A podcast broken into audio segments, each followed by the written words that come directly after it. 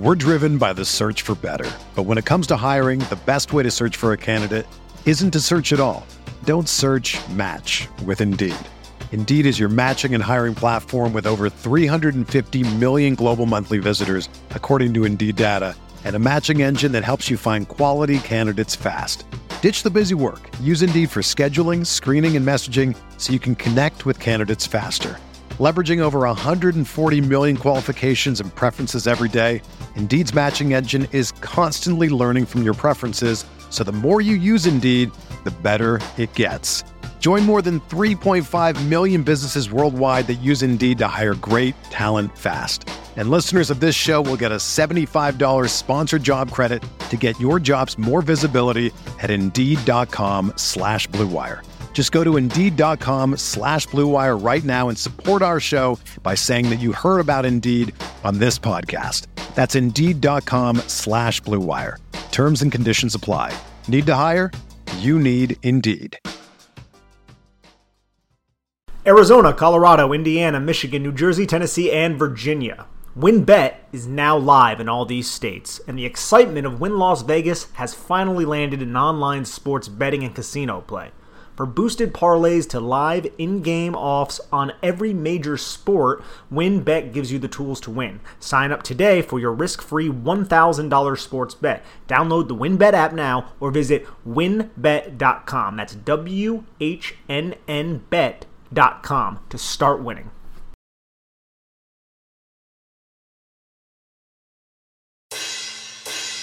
It's Big Blue Banter, the answer to all your Giants matters. From run game to coaching to Bob Sheppard's timbre. Hosted by Dan Schneier, analysis on fire. A Giants fan since day one, now preaching to the choir. Joined by Nick Falato, breakdowns with bravado. Passing you the facts like he passes on gelato. From just outside New York, a couple football dorks. A killer podcast when Dan says receiver corpse. They do the play by play, dropping almost every day. These experts know the X and O's just like Danny O'Shea. They do the review of the All 22, dissecting every throw. Oh, OCU Manora lit up Dan Venora when he was a guest on the show. So there you have it, a podcast for Giants fans who are rabid, who can't wait for Sundays, the NFC East, the Fantasy League standings. We'll see you back here. It's Big Blue Banter. Welcome back. This is the Big Blue Banter New York Giants football podcast.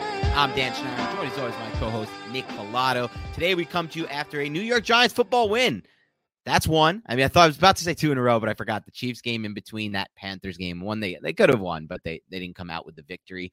But they got the win today against the Raiders team. Obviously, there's all the talk and the narrative of West Coast teams coming to the East Coast for those one o'clock games, but I don't think this was the case of that. I think this was more so the case of Giants kind of building on what they showed toward the end of last season. Now, I want to caveat that by saying again, they didn't play any good quarterbacks, played a bunch of backup quarterbacks last season, but this was not the same. I mean, they just beat up on Patrick Mahomes. I know it's not Patrick Mahomes and the Chiefs' offensive old, but this Raiders offense came to this game, I believe, averaging the fourth most yards per passing attempt.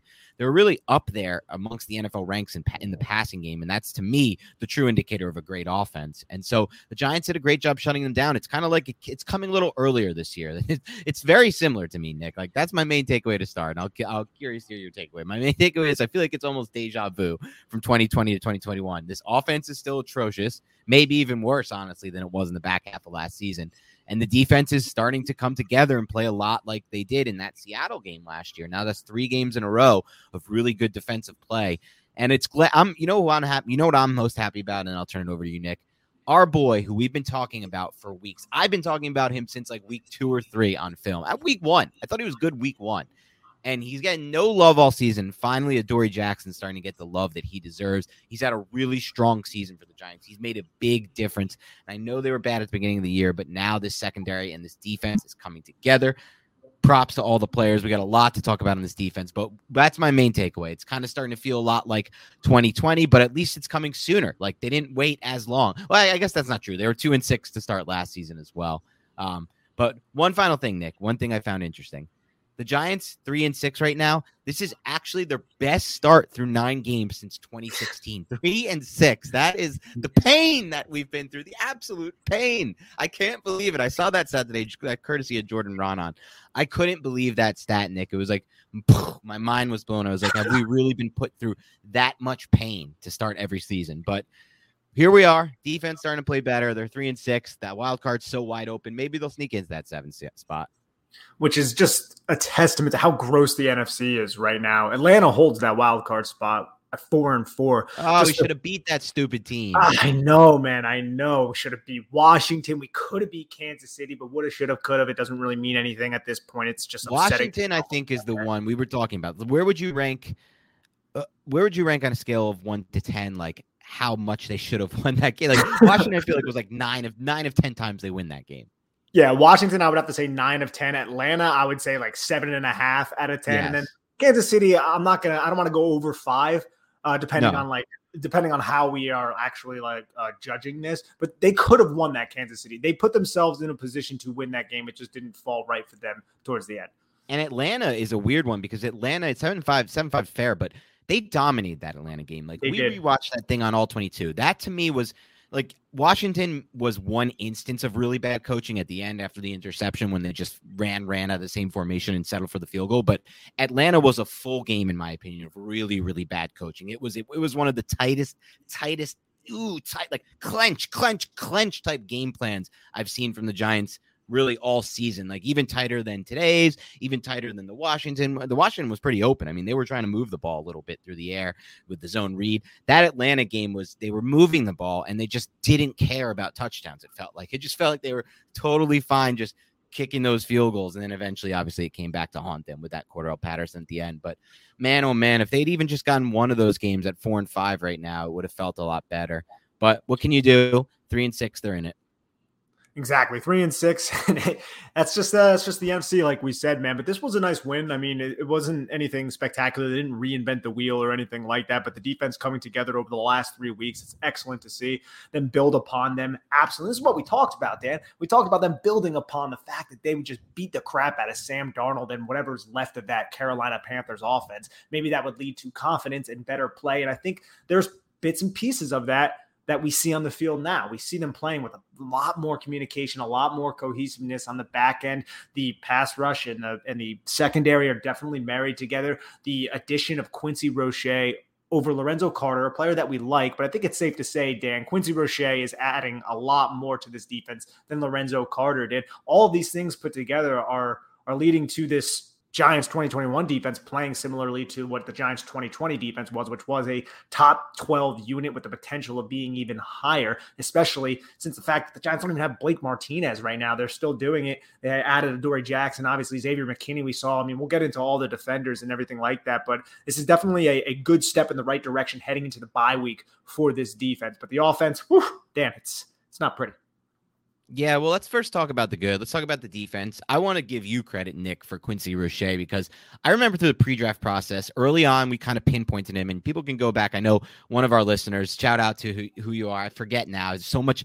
There's so much interaction on a game day Sunday. like in my mentions, I'm pretty active on Twitter, and I reply try to reply to every single person who tweets at me. So there, it is hard to kind of keep up with who says what. But I remember one of us was like, "Damn, you guys are on to Quincy Roche pretty early," and I got to give you credit for that, Nick, because I'll be honest, we saw him a little bit differently. I was not as big a fan of him. Now, I wasn't as big a fan of him in the range he was originally talked up at. The time we were talking him, it was almost like early day two. I felt like I was hearing like is he going to sneak in around one? Is he, you know, uh, but at worst, he's going to be a day two early guy. And like, then it was like, oh, maybe he'll be a day three. And I was like, okay, I can get on board maybe with third round, fourth. But like, ultimately he obviously found the draft. The Giants were able to scoop him basically for free, which is turning out to be amazing. But you were onto him, man, because when I watched him, I thought I saw a player who reminded me a lot of Oshane Ximines. Like I felt like I was watching a very similar player, and that player I had already kind of seen not work out at the NFL level, but he's a different player. Like he has more. It's not that he has more moves than I think he has a better get off than Ximines, and I feel like he's more physical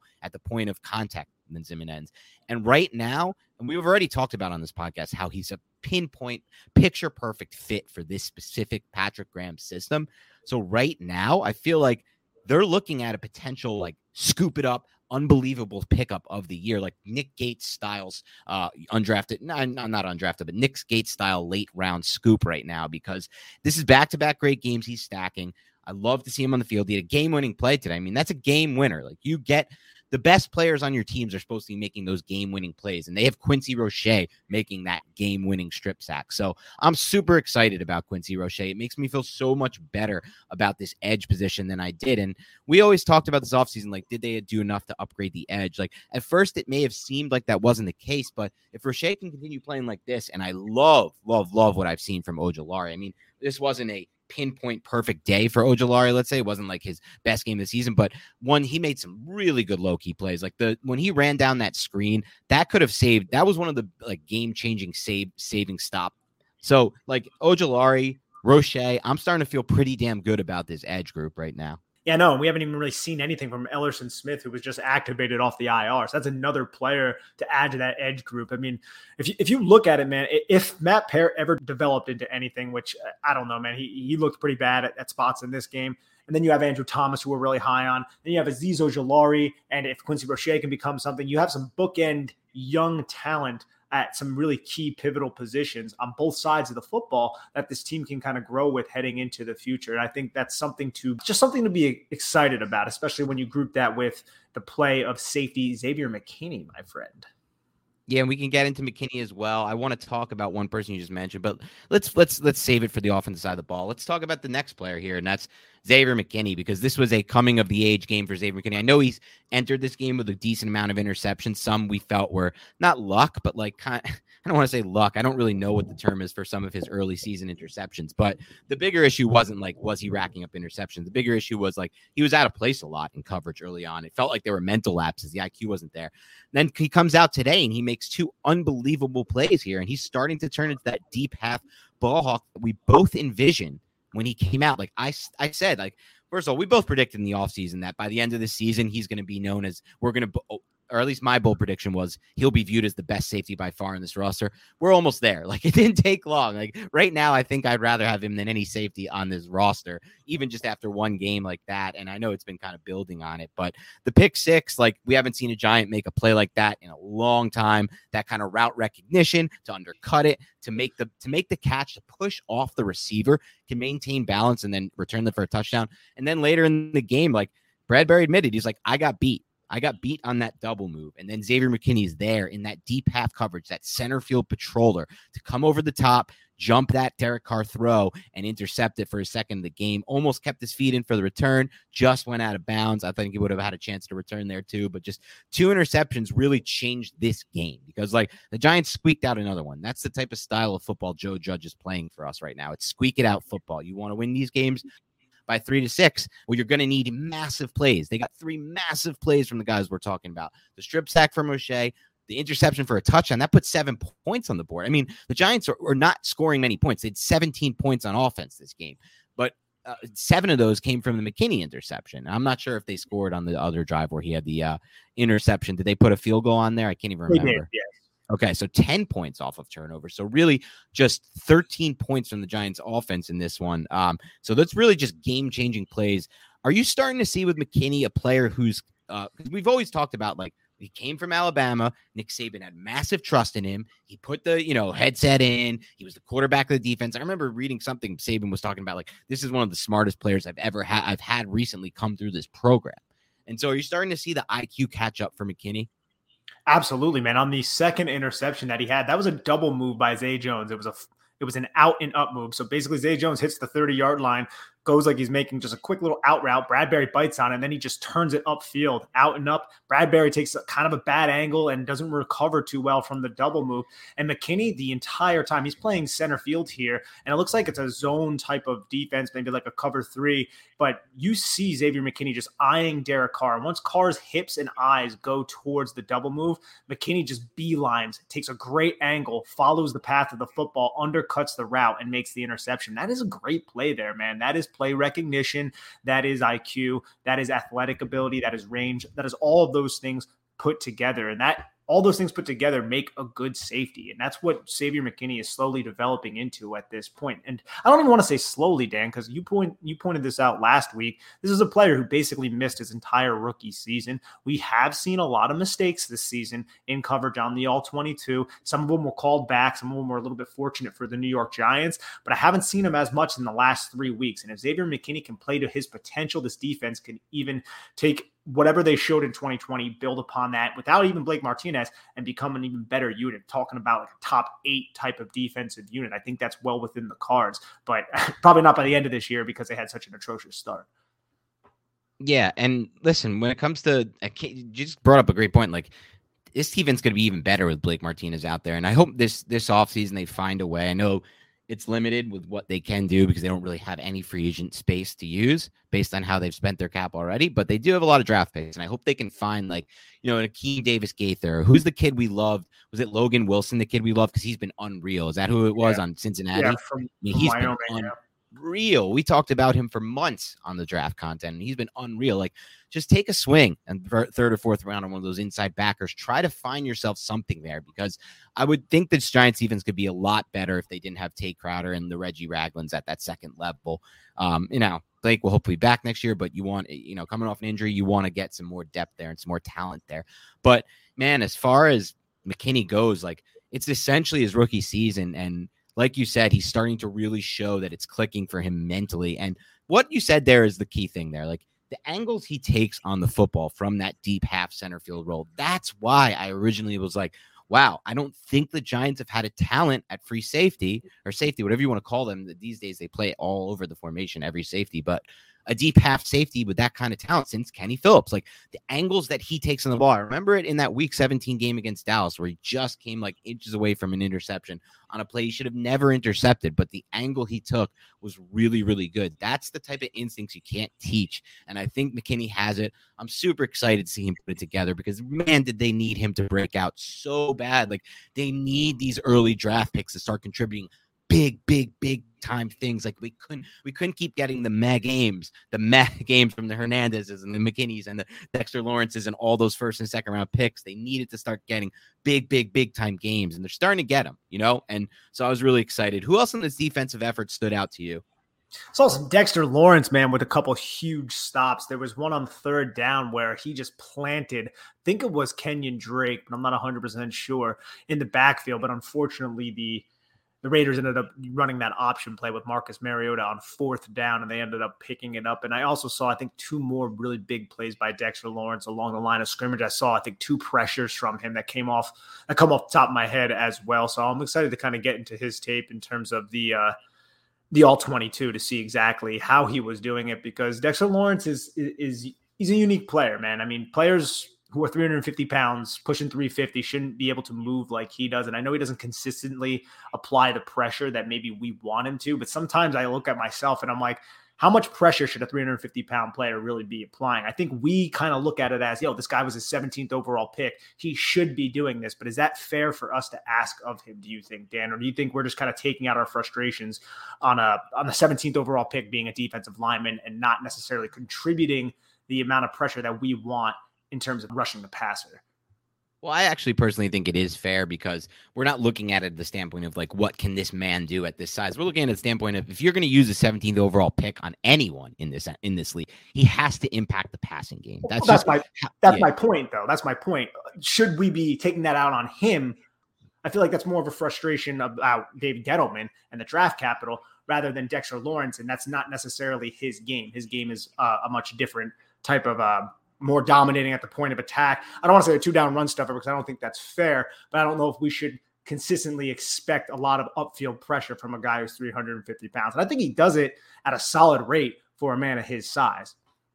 Yeah, he's okay for a man of his size, obviously. I think the bigger issues, though, if you want to take someone in that top 20 range, it's got to be like what Jeffrey Simmons was able to do tonight for mm. Tennessee, mm. like completely yeah. impact the game. And what we saw last week from Chris Jones as well. But yeah, you know, it is what it is. That's a whole different argument, and it and it's kind of just like the question of like, you know, how many times can you get away with taking these high guys, these these first and second round guys who don't impact the passing game on a consistent basis? Um, typically you won't be able to build a championship roster that way, but it's not that doesn't mean Dexter Lawrence is not a good player on this football team. He's he's a fine player for this team. I'm not a huge fan of what he's contributing, but he's a fine player on this team. I wanted to call out though uh, Logan Ryan, who at times I've been hard on in the past. I thought he had an excellent game today. I feel like Logan Ryan's around the football at key times which is it's just kind of who he is. He's a smart, savvy player. He's not flashy, but you know what? Honestly, with the salary cap rising, I think he's 10 mil a year, 10 to 12 mil a year against the cap. They push some of it back. I'm kind of fine with that right now. And I think he helps keep that defense together. He's a bit of a glue player. Uh, starting to come around to that. You know, I've never been a huge fan of those like uh, locker room type guy, uh, you know, with where some of their value comes from just quote unquote locker room contributions. But I did think he was around the ball a lot today and he did a good job today the tackle on third and six, uh, yes. uh, Derek Carr dropped the ball off to Josh Jacobs for about a three yard game, and Logan Ryan made a nice open field tackle on Jacobs. He doesn't make that tackle; they can pick up that first down. They can end up scoring a touchdown. They would have took the lead there because the score was twenty to sixteen. Because after that play, Daniel Carlson freaking missed a twenty-five yard field goal, which was insane to, to see, to be honest. But that's like a huge tackle there from from Logan Ryan on that play. And you're right, there were other plays too that aren't coming to my mind right now where he was just all over the place making uh, just sound football decisions and, and, getting the defense off the field, which was something that they did a really good job at. Something they've been doing a really good job at. They did it against Kansas City and they definitely did it against Sam Darnold and the Carolina Panthers. Yeah, and a couple more shout outs. We talked earlier about Adoree Jackson. I just love to watch him play. I can't wait to watch the All 22. I focus in on him more than probably anyone should or could for just an outside corner, but I feel like he's always in phase. I, I loved, I kind of felt like he had that kind of potential in Tennessee. And I know it's not like, it's hard to look at these guys and be like, he's a superstar for the Giants because he's not like racking up picks or making crazy sacks on crazy like defensive back blitz calls, but it's really not his job. It's more important for him to be doing what he's doing. He carries routes well, and he really doesn't let guys get open on him at, through all three depths of uh, you know levels of the field. And so I'm a big fan of Adoree Jackson. I, I'm happy that he's playing in my mind up to the contract. I want to give him a shout out. I want to give Austin Johnson a shout out as well. Thought he played well today. I wanted to say this though, because something you just mentioned. One thing I've noticed the Giants are doing a lot better of, and this is actually a shout out to another listener who uh, tweeted at me at some point during the game now forgetting who it is. Sorry about that. But the Giants have been really, really good in the red zone on defensively. Obviously, obviously they haven't been good offensively in the, uh, in the red zone. They're literally the worst offense in the NFL in the red zone. We know that, but defensively they've been really, really good in the red zone recently. And my question to you is: Do you think that has a lot to do with one their ability to just like when they get in those situations, they can drop seven, they can rush four, they, they you know they can get these type of coverage sacks or just like coverage type throwaways, and because they have really good coverage back there, and it kind of works into how they built out this defense with a coverage first mindset. Do you think that's playing a role in it? I think it definitely is playing a role in it. I think it's also they do different things in coverage. They'll play zone, but they'll also man up and drop both your safeties like a two man drop buzz where both the safeties drop down and kind of play around the end zone. We saw them do that last week against the Chiefs, and both those safeties paid attention automatically to Tyreek Hill and Travis Kelce. Well, I believe on the third and three overthrow by Derek Carr, which was overthrown because the Giants were able to get pressure on him because Darren Waller was wide open on that play there. James Bradberry just uh, was a little bit behind Darren Waller, but you can see just it's man coverage. Both those guys dropped to the just a little bit beyond the sticks because they could the Raiders were able to pick up a first down in that situation, so it wasn't goal to go. But you can see that there isn't a lot of space outside of Darren Waller. And the fact that the Giants are able to get pressure with the likes of Quincy Roche and Azeez Ojulari and Leonard Williams, Dexter Lawrence, I think Reggie Ragland rushed the passer on that play. The fact that they're able to get the pressure there allows them to play man coverage and, and just kind of harass the crap out of the quarterback. As long as they're tight on their man coverage assignments, which they were, other than Waller there, then they seem to be doing a good job. And we've also seen them play a little bit of zone in that situation. They're not really playing a lot of man coverage this year, not as much as we expected heading into the season. But when they do, it's in a lot of key third and short situations like this. And sometimes the Giants bring pressure, sometimes they don't. And in this specific play, they just ran a linebacker stunt basically, and they were able to get enough pressure to force Carr to overthrow Waller there. Yeah, exactly right. And it's just something good to see. Uh, are you, you know, are you all the way back in on? I, I don't feel like you were never out, and neither was I. But there was a contingent of the Giants fan base that was starting to be out on Patrick Graham and kind of blaming him early on for some of the defensive struggles. Where are you at with Graham right now? I feel really good about him as their coordinator. Yeah, as do I. And we were never out, but we were just saying, look, you need to fix this. Like, you need to make adjustments. You need to stop getting out schemed by opposing offensive coordinators because those things were happening. I mean, they were. Right.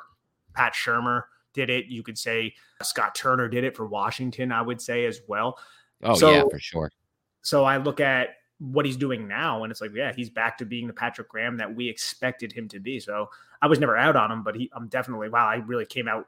Uh, my hockey came out there. I said out sounded very yeah, you, you, do out you do out a lot by the way just letting you know nick. No i know i know yeah.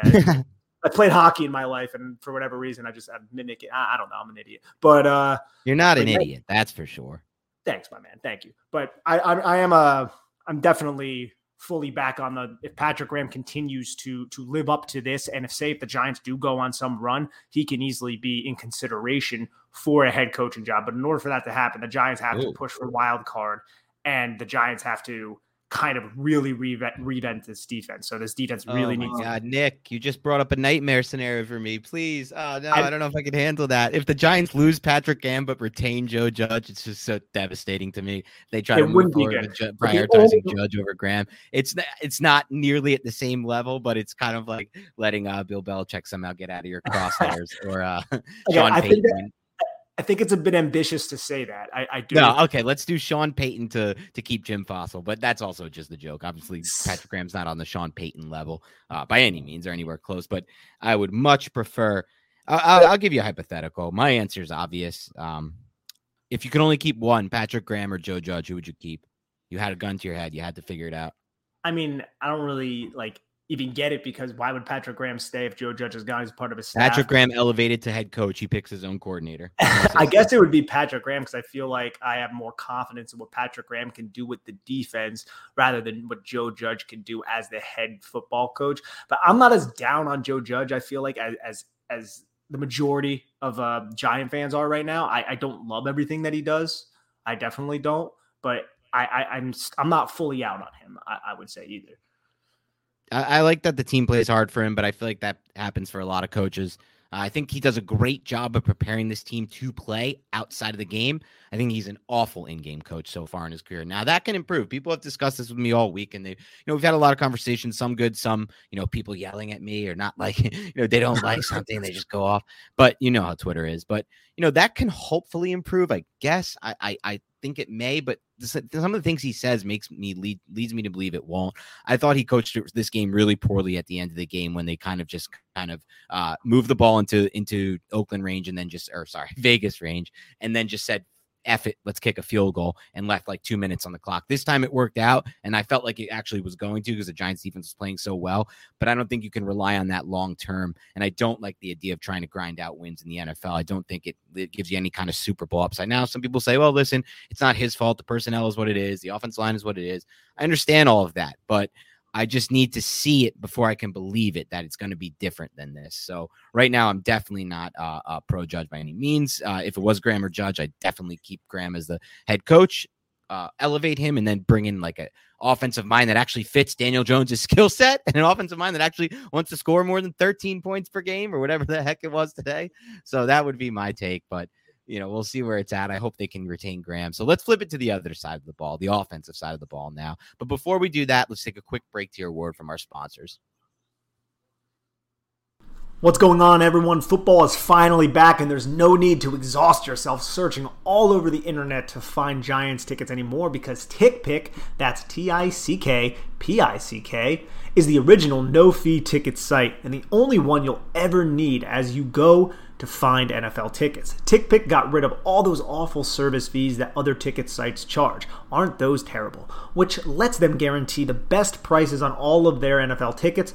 Don't believe it? If you can find better prices for the same seats on another ticket site, TickPick will give you 110% of the difference in the purchase price. That's a pretty good deal. If you just want to go check out the Giants, you know, pregame, hopefully they win a football game, then please head on over to tickpick.com today to save $10 on your first order of Giants tickets. That's tickpick.com. Check it out, everyone. We're driven by the search for better. But when it comes to hiring, the best way to search for a candidate isn't to search at all. Don't search match with Indeed. Indeed is your matching and hiring platform with over 350 million global monthly visitors, according to Indeed data, and a matching engine that helps you find quality candidates fast. Ditch the busy work. Use Indeed for scheduling, screening, and messaging so you can connect with candidates faster. Leveraging over 140 million qualifications and preferences every day, Indeed's matching engine is constantly learning from your preferences, so the more you use Indeed, the better it gets. Join more than 3.5 million businesses worldwide that use Indeed to hire great talent fast. And listeners of this show will get a $75 sponsored job credit to get your jobs more visibility at Indeed.com slash BlueWire. Just go to Indeed.com slash BlueWire right now and support our show by saying that you heard about Indeed on this podcast. That's Indeed.com slash BlueWire. Terms and conditions apply. Need to hire? You need Indeed. All right, Giants on offense. Obviously, this part is not going to be as fun to talk about.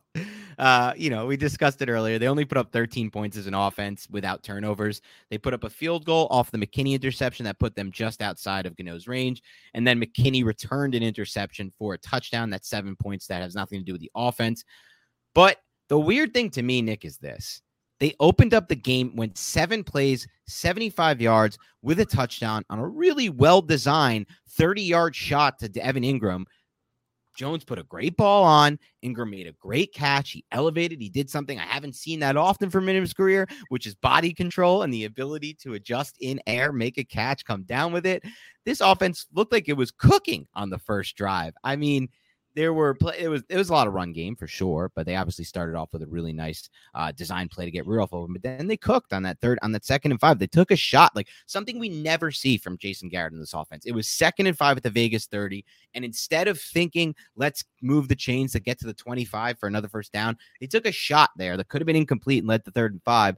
And look what happens. It's a touchdown. Basically, like their only touchdown. They had one more score. Like their only like big long touchdown drive came on that one or actually, no, it was what, what that was their only touchdown of the, the game that was offensive. So to me, man, like I look at this and I hear it. I hear all the excuses, Nick. Oh, their offensive line is so bad. It's so unbelievably bad. Look at how many times he was pressured.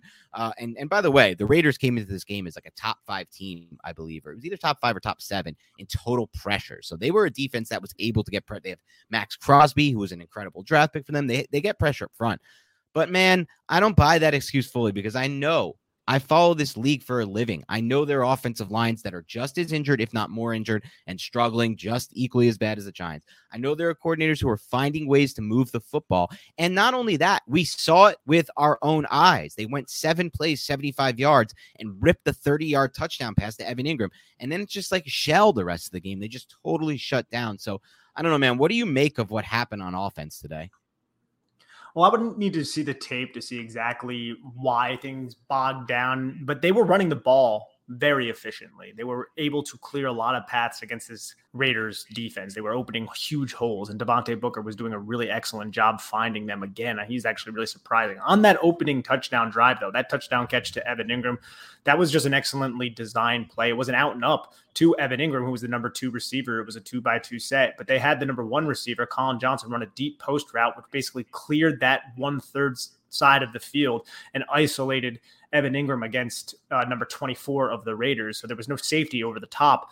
And it was just a beautiful ball by Daniel Jones, beautiful catch by Evan Ingram. But those things, they're, they're not always repeated. I'm not really 100% certain what the Raiders did on the back end to prevent those types of shots, but we'll look into the film to see exactly what happened. We'll get once we get the all 22 and everything but this team is traditionally conservative but i don't think they were just like hey we don't want to score but you're right. They they tend to run the football a lot if they can and and and establish the run and you know be a little bit more safe once they get into their own area. I do believe that the the offensive line issues, the lack of talent and the unhealthy nature of certain players who may be out there playing may limit Jason Garrett a little bit. That does happen around the league as well, but I do believe there is merit to that argument.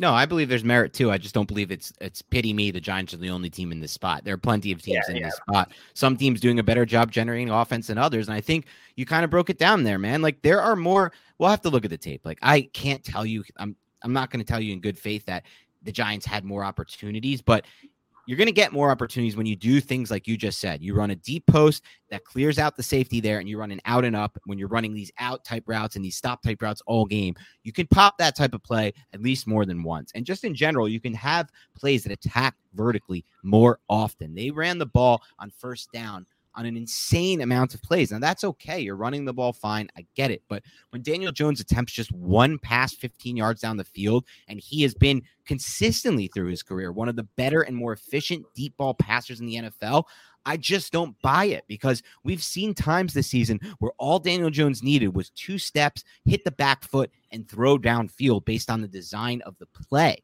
and there have to be opportunity more than one total opportunity in a full game to have a play design like that where you can just hit your back foot and rip it downfield based on the route combinations that you put out there to put stress on the safeties. We've been talking about this for 2 years now and I just find it really really difficult to believe that there was only one total opportunity for Daniel Jones to attempt to pass 15 plus yards down the field.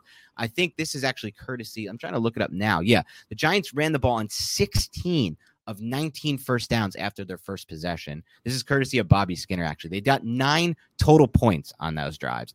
Nine total points. And one of them, like we already talked about, came after the McKinney interception that set them up in uh, the Raiders side of the field, just outside of Gano's range. It's just not a formula I think can consistently win in the NFL. Yeah, you can consistently grind out nine to 10 wins like this, but it's really tough to contend for Super Bowls when you're not trying to throw the football more than 15 yards down the field.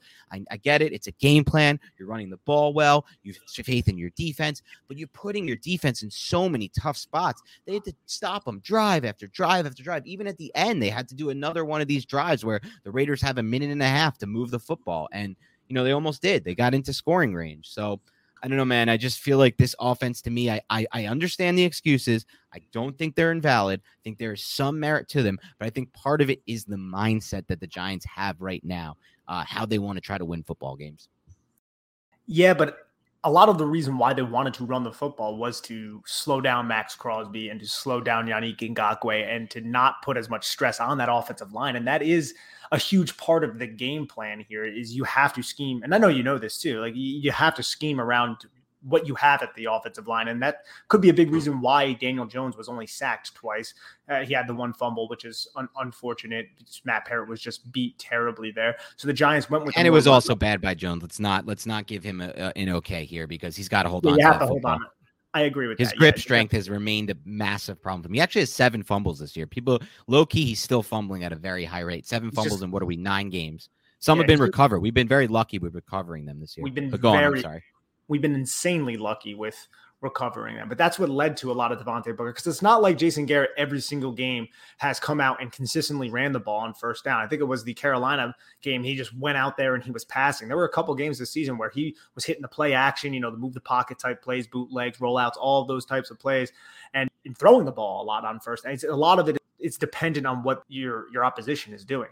And the Raiders are a team that like to penetrate. They're they're a team that like to pin their ears back. They're a team that like to get after the passer because they have the personnel to do so. So the Giants were like, we're going to take advantage of your critical vulnerability, which is stopping the run. So slow down Devontae Booker, and somehow the Giants' offensive line was able to get some push up front because those were some nice holes, man. Those were some nice holes.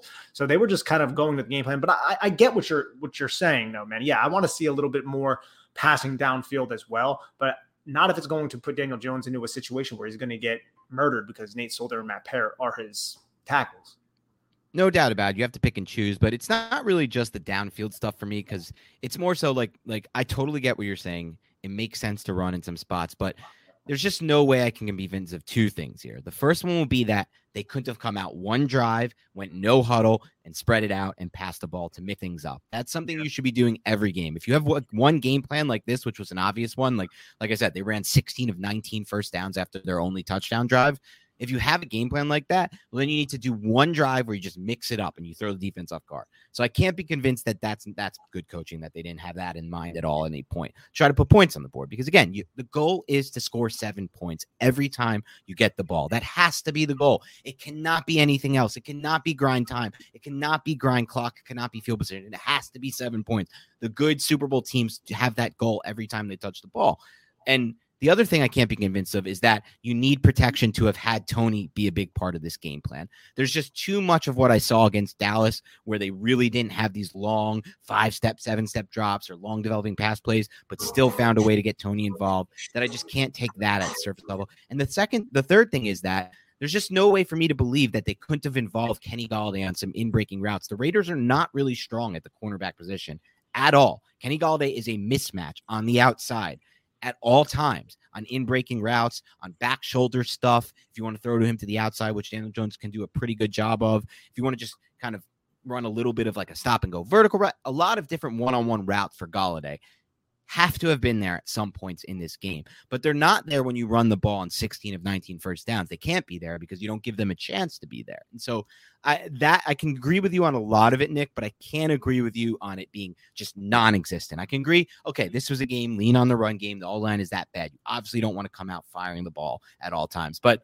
there's just no way that it was never there was never a time to get Toney involved all game. Even if you just had Toney running motion all game, right? Like pre-snap motion, occasionally you dump it off to him, occasionally throw a screen, run that play where, you know, the play where he uh, is the quarterback where he can run with it, which they did actually one point, but I don't know, man. I just feel like it couldn't have been a non-existent like it was today. So if you if you want to win long term, I guess, because they won today. There's no denying that. yeah, the one thing I will say though, then they did try to go empty, and it was a first and ten, the, the first play of the third drive, and it was a sack fumble. So like they they tried that, and it and it no, no, I know they tried it once, but it's like you, you give up on it after one miss. I don't know. I mean, I just don't think Jason Garrett wanted to put those guys on an island, and and I can understand that, and I still yeah. understand what you're saying as well. I don't think you're off, and the whole thing about Kadarius Toney as well, man. He's he's hurt, bro. Like he's not 100. percent I, I I just don't think he is on the catch that he had. He just doesn't look like he has the same pop, the same burst. Joe Judge yeah, Joe Judge was asked about it after the game too, and he didn't want to say Kadarius Toney was healthy. He did the whole coach thing, but he just said basically there's not a player in the NFL who isn't injured somewhat right now, and he basically gave that like vague type of answer. But then at the end of the answer, he kind of alluded to like, yeah, the bye week's like going to be good for him and stuff like that. So I think he's definitely not even close to being 100%. That's the only excuse that I can think of as to why he's not more involved in, in, this game plan. I don't think it's negligence and and Jason Garrett just being like, you know what, we're not going to use this guy who's kind of been very productive for us when he when he was healthy. I, I, think he's still kind of ailing from that ankle. That could be the case. In which case, I wish they just wouldn't play him and they'd let him get healthy instead of playing him through the injury. But hopefully, the bye week will improve that. We'll find out. Uh, but the Golladay stuff is, I mean, maybe he's also quote unquote still hurt. I don't know, but he looked fine out there to me. There has to be more matchups for Golladay. They have to if they're going to go out and spend this kind of money on Golladay, he has to be a part of every game plan in my mind, especially when you know that it's like passing wins you game, passing scores you touchdowns. Like, hmm. I don't know, man. It's just, it's tough to watch. It's tough for me to watch this type of game, but I know it worked, quote unquote, today. And I'll use quotations for work because it they don't win this game without the defensive plays by McKinney, the two, and the defensive play by Roche at the end, among others. So it quote unquote worked, I guess, this game. Uh, long term, I, I remain skeptical of a game plan like this. I really do. Uh, and just a mindset like this. Like when they got in at the end and they were driving 20 to 16, I, I didn't love how they just shut down completely and took the field goal. I'll be honest with you, but it is what it is. This is this is the offense right now. Hopefully, I, am hoping Thomas comes back after the bye, but I think everybody's hoping for that. And they can get Peart to the right side, uh, get Solder off the field, doesn't really seem like much good is going to come of the interior the rest of the year. Kind of is what it is. Um, but if they can kind of get Thomas back, I feel like it's going to help everyone. I would agree, man. Andrew Thomas, I like I don't forget about it, but I don't think about it as much because he's been out for a few games now. He was playing like top notch football, man. He was playing excellently. Like I'm really good football, and he it's so clear. Like it's this should be like I feel like this should be like when we talk always on the how long how often have we talked on this podcast of how important it is to offensive to build an offensive line in the NFL and how much offensive line play wins football games and you know when you watch the games the Giants have had on offense with and without Thomas this season, because it's hard to go back to last year because Thomas wasn't playing last year like he is now. But if you watch the games just from this year, especially on the All 22, you just see how important he is to this roster. Like besides Daniel Jones, I'm not sure they have a more valuable player. He's not the highest paid, but I would take, I think he is more important to the Giants' success than even Leonard Williams, to be honest with you, or potentially even a Bradberry type, you know, like all these guys on the defensive side of the ball. He just means so much. Now, partially that's because they have zero depth at tackle. Um, and like you said, they can't trust Peart on an island. Peart had not one, like you said, he had the one big island play, got absolutely destroyed off the snap, and that's been kind of consistent for him. Obviously, Solder is even worse on the other side, but right now, I'm not sure there's a more important player. Do you think there's a more important player for this football team after Daniel Jones, obviously, than Andrew Thomas? I'd say no, and it would be. I think that's interesting because I don't think it's a, a slam dunk no. Because I think it, yeah. you could yeah. look at the defense and you could probably like James Bradberry. That's a good case. You know, Leonard Williams maybe is a good case, even though he might not be in the Aaron Donald that we hoped he would be after being paid the money that he is. But he's still wildly productive and a huge part of what the Giants are doing you know, if Xavier McKinney keeps playing as well as he did today, he could even make a case, but I'm not quite there yet. So I, I would say yes to Andrew Thomas, but I don't think it's slam dunk. Yeah, no, I, I, think it's not a slam dunk. It's fine, but I would also say Andrew Thomas as well. I'd be with you on that. Yeah, and Andrew Thomas. I mean, we're not certain the the length of Daniel Jones's uh, stay here in New York, right?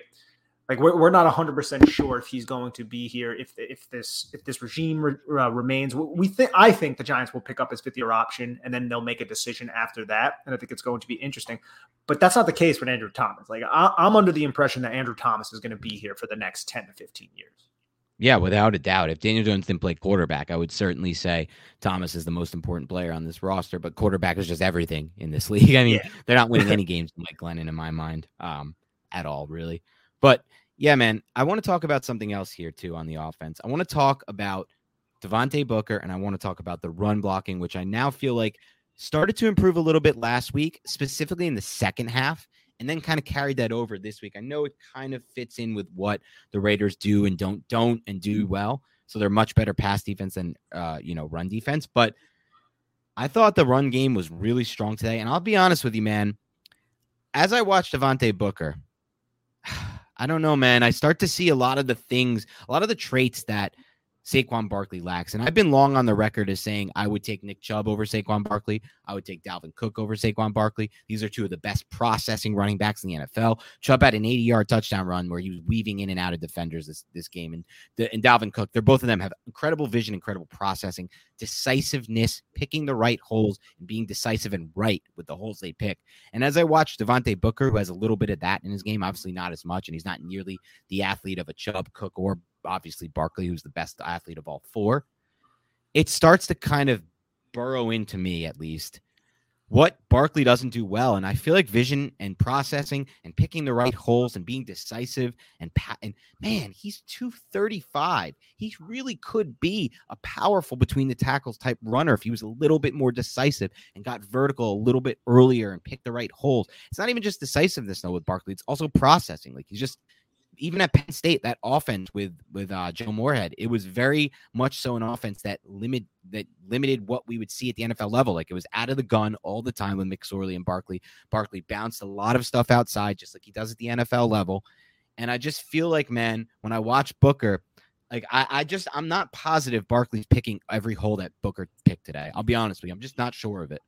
I, I think Saquon Barkley. I don't think his his vision and his decisiveness is abysmal. I don't think it's marginal. I just don't think it's nearly as good as some of those other top backs and he's in the he's in the consideration with those top backs those Chubbs those jonathan taylor even who i feel like has has done a much better job with his vision in this second year than he did in the first year granted towards the end of the year last year he was really really effective in that area it seemed like from the outside looking in but that's probably my biggest thing with Saquon, and we've we've you know kind of beat this dead horse. Is he's not the most decisive back.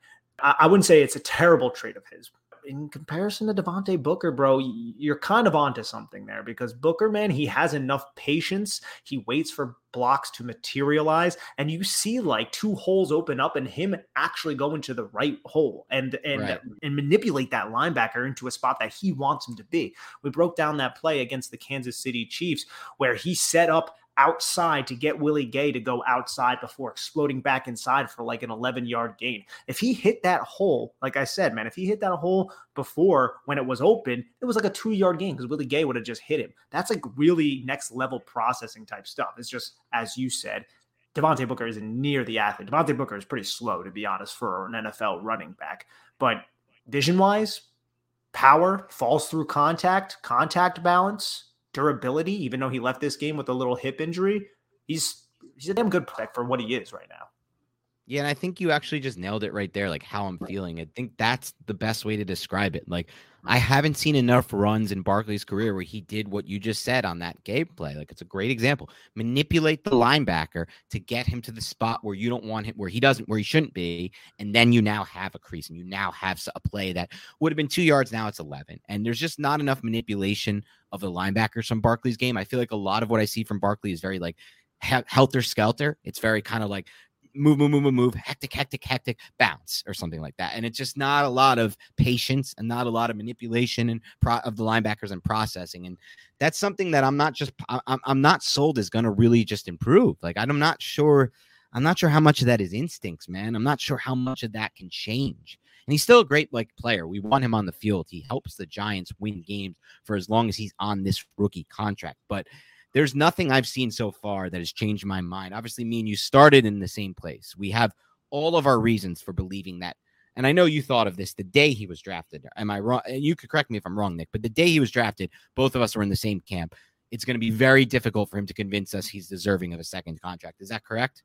Yeah, my friends, we still laugh about it because I was so like upset at the pick, and everyone's like, yo, Nick, like this guy's awesome. And I'm like, yeah, he's awesome. I love the kid. Like he's going to be great, but like this is just not the way you build a roster. Like that was my whole thing.